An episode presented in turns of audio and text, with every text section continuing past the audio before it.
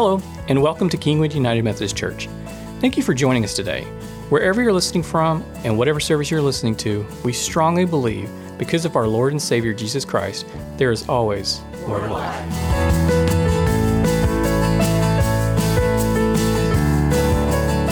Good to be with y'all here today. Uh, I would just like, before we get started, to announce uh, or discuss a controversy that happened this past week.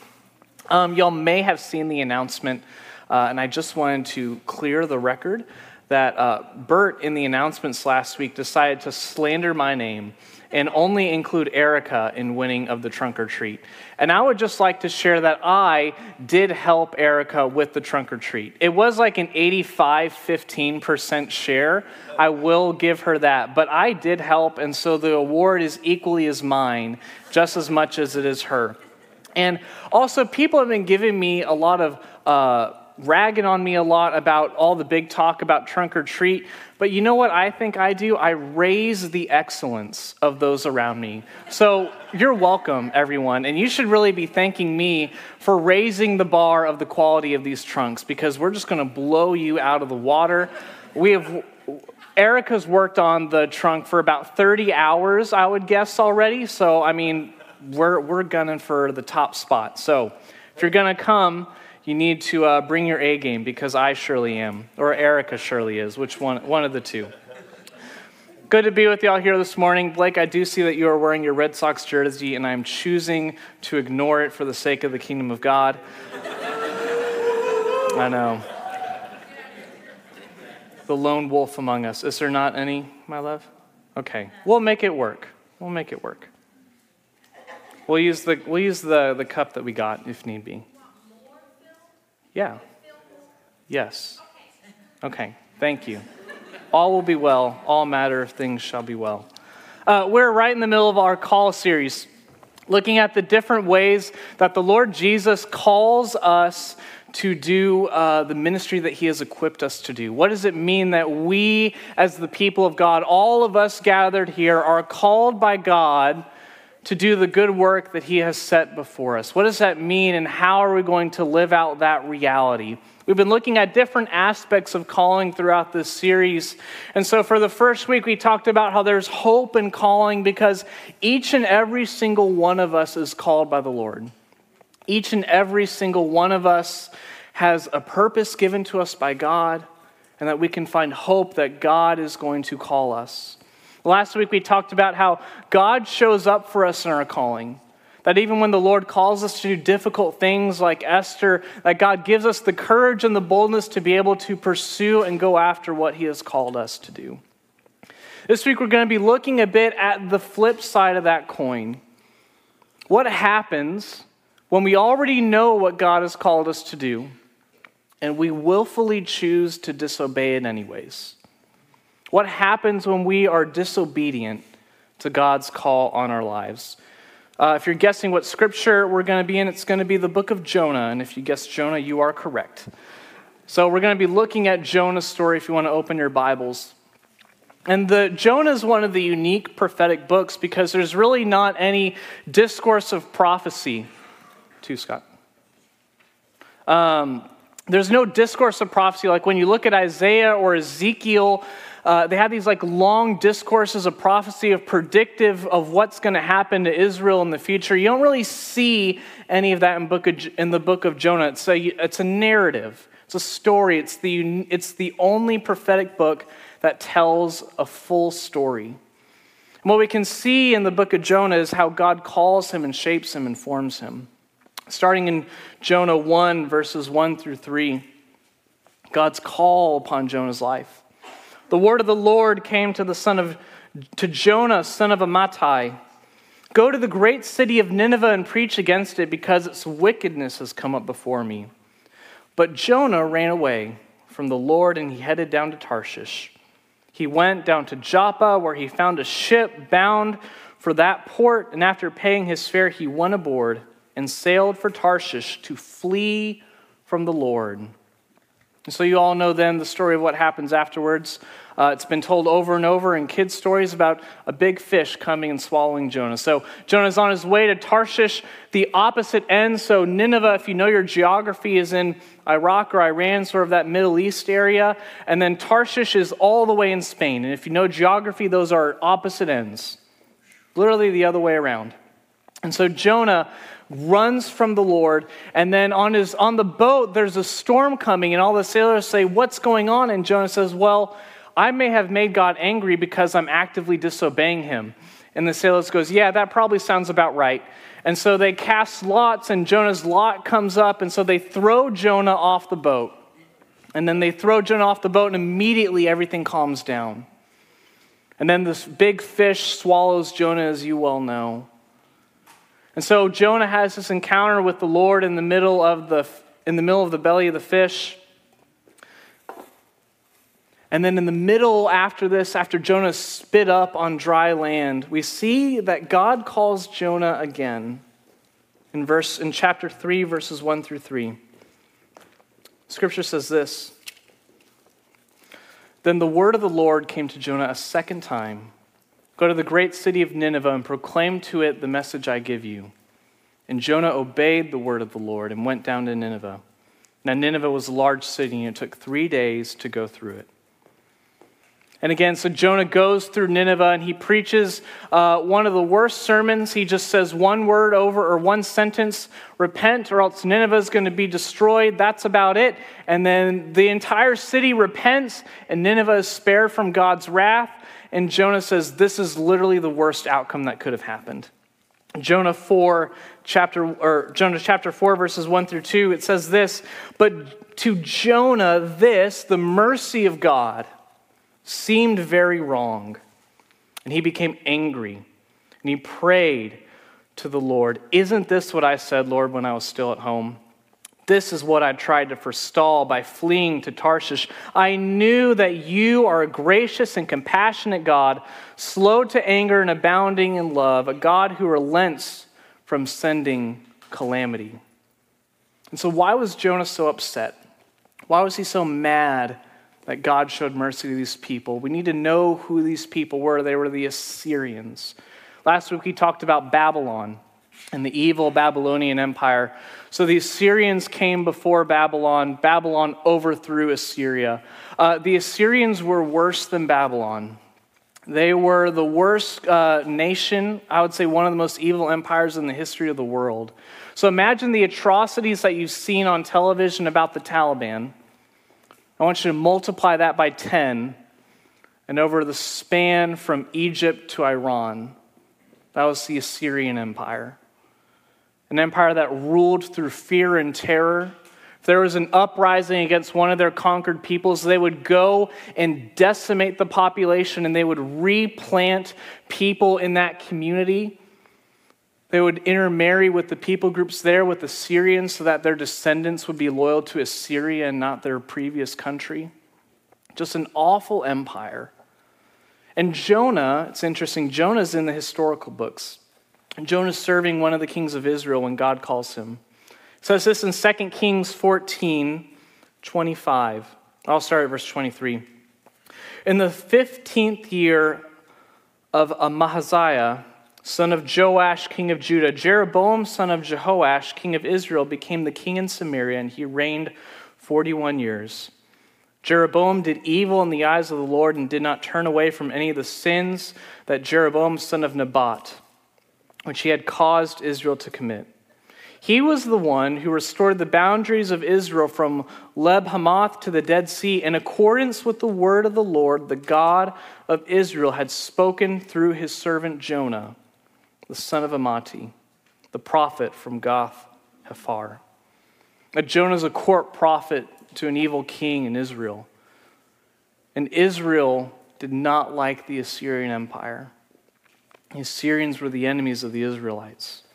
And so you see that it's from this place that God calls Jonah, go and essentially evangelize, preach a message of judgment and possible redemption to the city of Nineveh.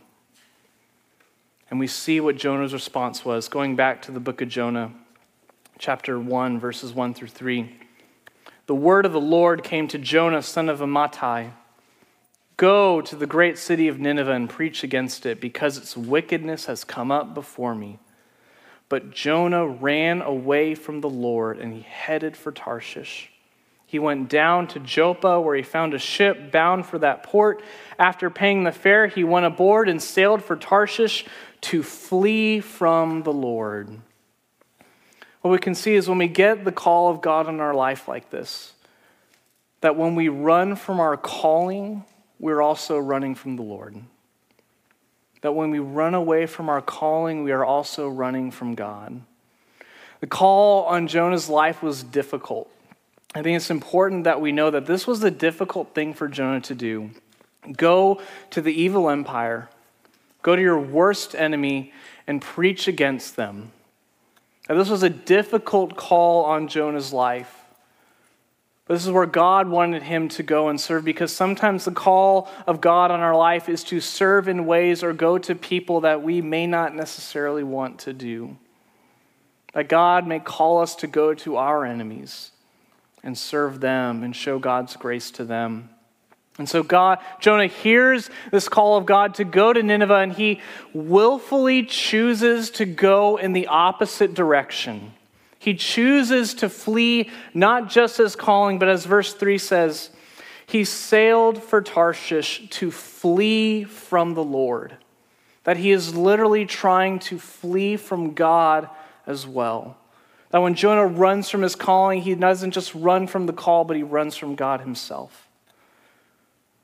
You know, we talked about the first week the difference between the general and the specific calling of God. That we have this general call as all Christians to be disciples of our Lord Jesus Christ, to follow in the ashes, to follow the dust of our Master, to follow so closely to Jesus, we're covered in his dust. That's a general call of discipleship. And then as we follow Jesus, he's going to have us go one way or the other. And that's the specific call in our lives where God says, hey, go do this. I'm going to go do this. Come do it with me. And if we're following after Jesus, if calling is following after our Lord, then when we don't follow the call of God, we're also not following God Himself. We're going in the opposite direction. The first week, I also told the story about Bishop Willimon.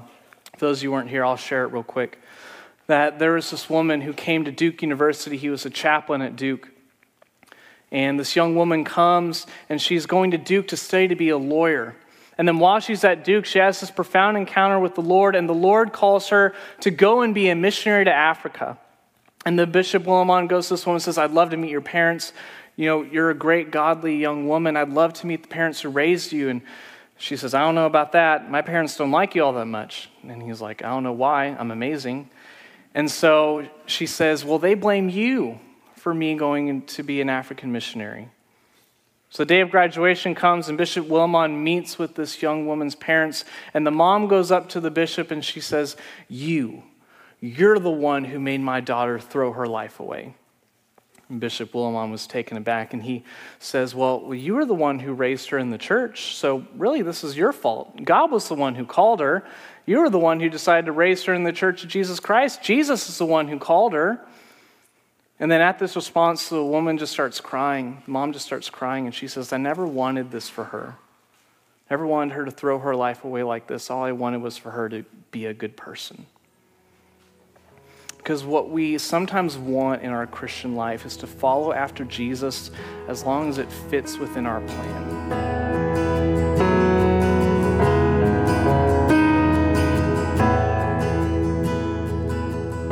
Again for joining us for today's message. We will return to the sermon in a moment, but first, we would like to ask for you to rate, share, and subscribe to our podcast.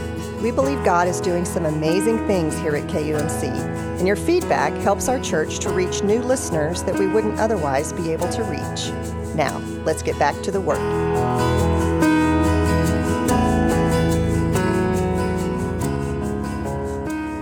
As long as it fits within our preconceived notion of what it means to follow after Jesus. But one thing that's interesting about God is He loves to disrupt our plans.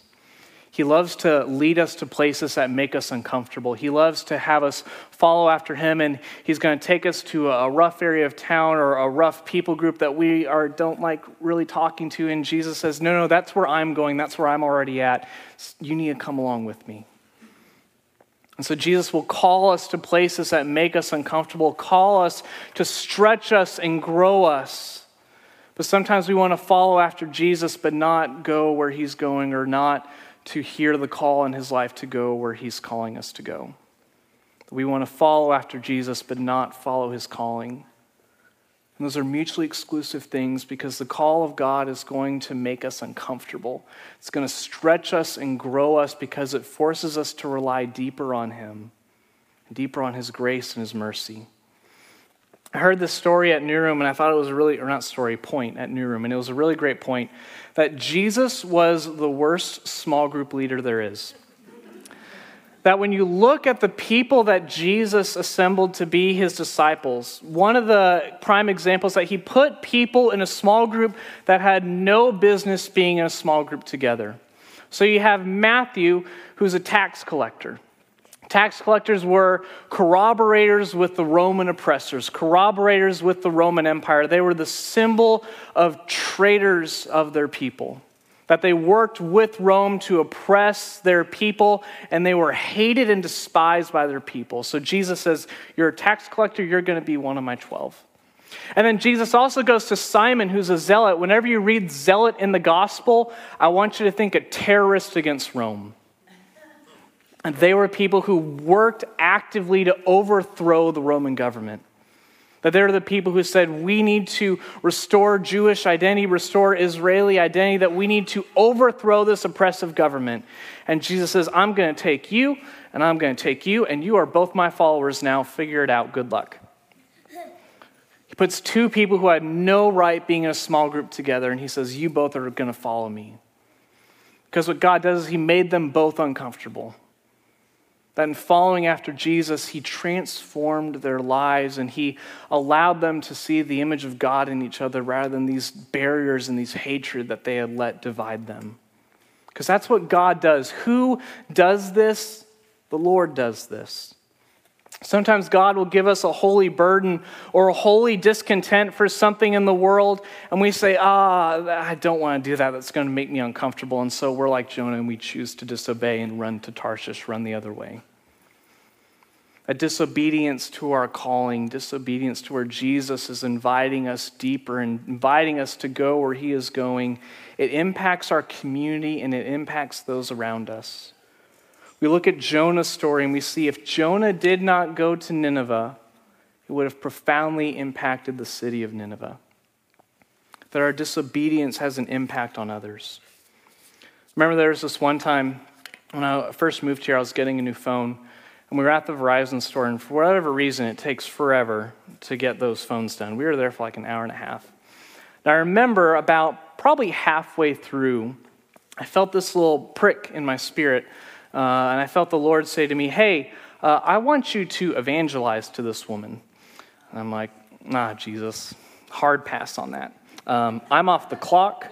Uh, it's my off day. Uh, you know, I think this is really not what you want from me. Besides, it would just be really weird if I evangelized to her, if I brought up spiritual things. She doesn't really want to hear this. Lord, I, I really don't want to do this. And so what I did is I just I kept feeling this pressure, and what I did is I just kept pushing it down and down, and I, I ignored it. And I left, and I never shared my faith with her. That our disobedience has impact on others. And yet, and yet, hear this, friends. In the middle of our disobedience, right in the middle of where we fail the Lord, right in the middle where we choose to ignore God's call, right in the middle of that, there is profound grace in our disobedience. There is profound grace right in the middle of our disobedience. Let's look at the book of Jonah again. Jonah swallowed up by the big fish. You all know that part of the story. This is Jonah's prayer in the middle of the fish, and I want you to hear the words of grace that Jonah says. From the inside of the fish, Jonah prayed to the Lord his God, and he said, In my distress, I called to the Lord, and he answered me. Grace. From deep in the realm of the dead, I called for help, and you listened to my cry. Your grace. You hurled me into the depths, into the very heart of the seas, and the current swirled about me. All your waves and breakers swept over me. I said, I have been banished from your sight, yet I will look again to your holy temple. Grace. The engulfing waters threatened me, and the deep surrounded me. Seaweed was wrapped around my head. To the roots of the mountain I sank down. The earth beneath barred me in forever. But you, Lord my God, brought my life up from the pit. Grace. To those who cling to worthless idols, turn away from God's love for them. But I, with shouts of grateful praise, will sacrifice to you. What I have vowed, I will make good. I will say, Salvation comes from the Lord, grace. In the middle, right smack in the middle of Jonah's disobedience, we see God's grace. For even when we disobey, what happens when the reason we're not following God's call is because we've willfully chosen to go the other way?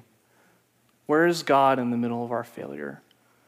He's right there showering us with grace. You know, it's funny, Jonah tried to leave and flee to Tarshish to flee from God, and yet God finds him on the way to Tarshish. In the middle of fleeing from the Lord, God's grace meets him. We can't outrun God's grace. We cannot go to the other side of the world and escape the grace of God.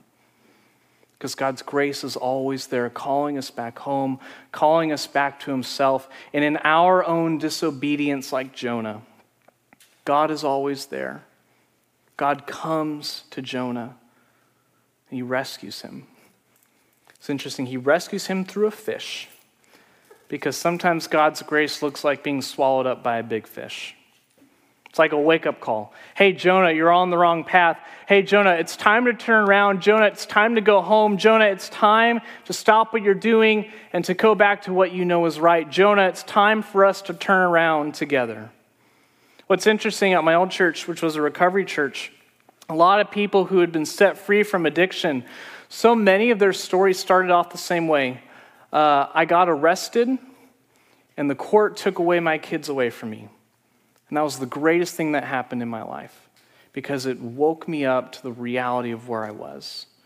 Sometimes God's grace is like that. It's being swallowed up by a big fish. It's being awakened. That sometimes God's grace is letting us hit rock bottom so that He can then lift us up from the bottom of the pit and set our feet on solid ground, put a new song in our mouth, a hymn of praise to our God, as the Psalms say that there's profound grace even when we're at the bottom of the pit, even when we're in the belly of the fish, even when it seems like through our own fault we have messed everything up. Where is God? He's right there, lifting us up, bringing us back to Himself. If you're out there thinking that you failed God, that through your disobedience you've let Him down, know that it is His kindness that leads you back home. It is His gentleness that makes us great. It's this heart of a loving Father always leading us back to the right path, always leading us back home. After I failed to share my faith with that woman, I was agonizing over it on the way home. I had failed God. I willfully had ignored it, and I was just, it was just eating me up on the inside and just agonizing about it. And Erica very uh, upsettingly said, We should pray about it. And I was like, All right, fine. And so we pray about it, and I spend time listening to the Lord, and she was right. I needed to do that. As you're praying about it, I felt the Lord say, Jeremy, don't worry, I'll send someone else to her. Jeremy, I'm not done with her yet. I've not abandoned her, I'm there with her right now. Jeremy, I still love you. There'll be other opportunities in the future. There'll be other times. In the middle of even my disobedience, God's grace was poured out into my life when I didn't do anything to deserve it. And we see this grace in Jonah's story that Jonah is called again by the Lord. Jonah is called again by the Lord. Jonah 3, verses 1 through 3. The word of the Lord came to Jonah a second time Go to the great city of Nineveh and proclaim to it the message I give you. So Jonah obeyed the word of the Lord and went to Nineveh. That God called Jonah a second time. God didn't look at Jonah and say, All right, you had your one shot, you failed, tough, uh, you're in the middle of this fish right now, uh, good luck. I'm going to spit you back up on the sea, and then ta ta, toodaloo, bye bye, Jonah, no more God for you. That's not what happens. It says it spits him up on dry, dry land, and then the Lord calls Jonah again. Lord calls Jonah again when it's our fault. I think oftentimes we think with our calling, what happens when I don't hear God's call? What happens when I don't know what God's call is for my life? What happens when I know the call of God and I choose not to do it? And I choose to do the exact opposite. We see that even in our willful disobedience, knowing full well what we're doing, God gives us grace to bring us back home again. Romans says, where sin abounds, grace abounds all the more. That whenever we try to out sin, we can never out sin God's grace. And finally, the thing that we can see from Jonah's story is that our call is meant to be transformative. Pursuing our calling is meant to be transformative. It's interesting, the story of Jonah functions as a mirror for Israel about what they believed about other nations. The common belief in Israel, uh, in Israel at that time was we are God's chosen people, which means that God loves us only and no one else, that we are the chosen ones. We are perfect. God loves us and only us. And the book of Jonah is meant to say, no, the Lord loves even the enemy that you want to be destroyed more than anything else. That grace is for them as well. Grace will be poured out on them as well. It's meant to be a mirror for Israel and say, Look, look at my character. Look how far your heart is from my character. The hope for Jonah's life was that his heart would be transformed by pursuing this call. You can see it in the exchange that the Lord has with Jonah at the end in chapter 4. Uh, Jonah flee, he goes to Nineveh, Nineveh repents, and the Lord, Jonah's angry with the Lord. It says in verse uh, chapter 4, verse 1, but to Jonah this seemed very wrong. And he became angry and he prayed to the Lord, Isn't this just what I said when I was still at home? This is what I tried to forestall by fleeing from Tarshish. I knew that you are a gracious and compassionate God, slow to anger and bounding in love, a God who relents from sending calamity. And being a drama queen, Jonah says this Now, Lord, take away my life, for it is better for me to die than to live. And then what's interesting is then the Lord brings up a plant and the Lord kills the plant. And Jonah's more upset about the plant dying than rejoicing over Nineveh being saved. And that says this in Jonah 4, starting verse 10 But the Lord said, You have been concerned about this plant, though you did not tend it or make it grow. It sprang up overnight and died overnight. Should I not have concern over the great city of Nineveh, in which there are more than 120,000 people who cannot tell the right hand from their left? But the Lord says, You should care more about these people. You should be transformed by what I've done among these people that pursuing our calling is meant to be transformative in our lives. That the hope was for Jonah that his heart would be transformed, yet he resisted the transformation. He resisted the transforming nature that calling can have on our lives because our call is meant to transform us, yet we can choose to resist its transforming power. God saw in Jonah a heart that lacked grace for others. So, what did he do? He sent them to people that he hated the most. God took Matthew, a tax collector, and Simon, a terrorist, for people like Matthew. He put them in the same small group. That God calls people deeper and makes us uncomfortable and has us go to places where we can be more transformed and reflect the glory of the one who has redeemed us from brokenness. That calling is an invitation to deeper discipleship where we trust God more and we do the things that God tells us to do. And if we let it transform us like it's supposed to, we become more and more like him. Uh, some of you may know, some of you may not know, the Lord put a call on my heart to be a church planter someday. I don't know when that'll be. I don't know, someday in the future. Uh, it'll come eventually. I trust the Lord. Lord called me to be a church planter. Uh, I don't know if you've had a conversation with me in person. Um, I'm not the most social fellow of the bunch. Um, I can be a little awkward at times, which you would think in a church planning situation is not ideal in a role that is very highly relational. I'm not a fan of just going and talking to strangers in a coffee shop. That's essentially what church planning is in the beginning. It's going and evangelizing to people. That's not my strong suit. That makes me uncomfortable. And yet, that's kind of the core of being a church planner. And so it's like, why would God call me in the areas where I am weakest to follow him? Because that's exactly what he does. That yes, he calls us in areas where we're strong, but he also calls us in areas where we're weak and says, Put your trust in me, follow me, let me transform you. Rely not on your own strength, rely on my transforming grace in your life. Christ will push me deeper as I pursue this calling, and I know that He will pursue you as you pursue your calling as well. I invite the communion stewards to come forward. As I was praying about this uh, sermon series, or not this series, this message this morning, I felt that there was a word that if you feel like you've been disobedient to the Lord, if you feel like you've been far from God, know this that there is always grace to come home. That God meets us in the place of our deepest disobedience, where sin abounds all the more, grace abounds even more. And so we'll see the response questions up on the screen. And the two are this In what ways have I been disobedient to God's call? In what ways have I been like Jonah? The second is Will I trust Christ to transform me as I pursue his call on my life?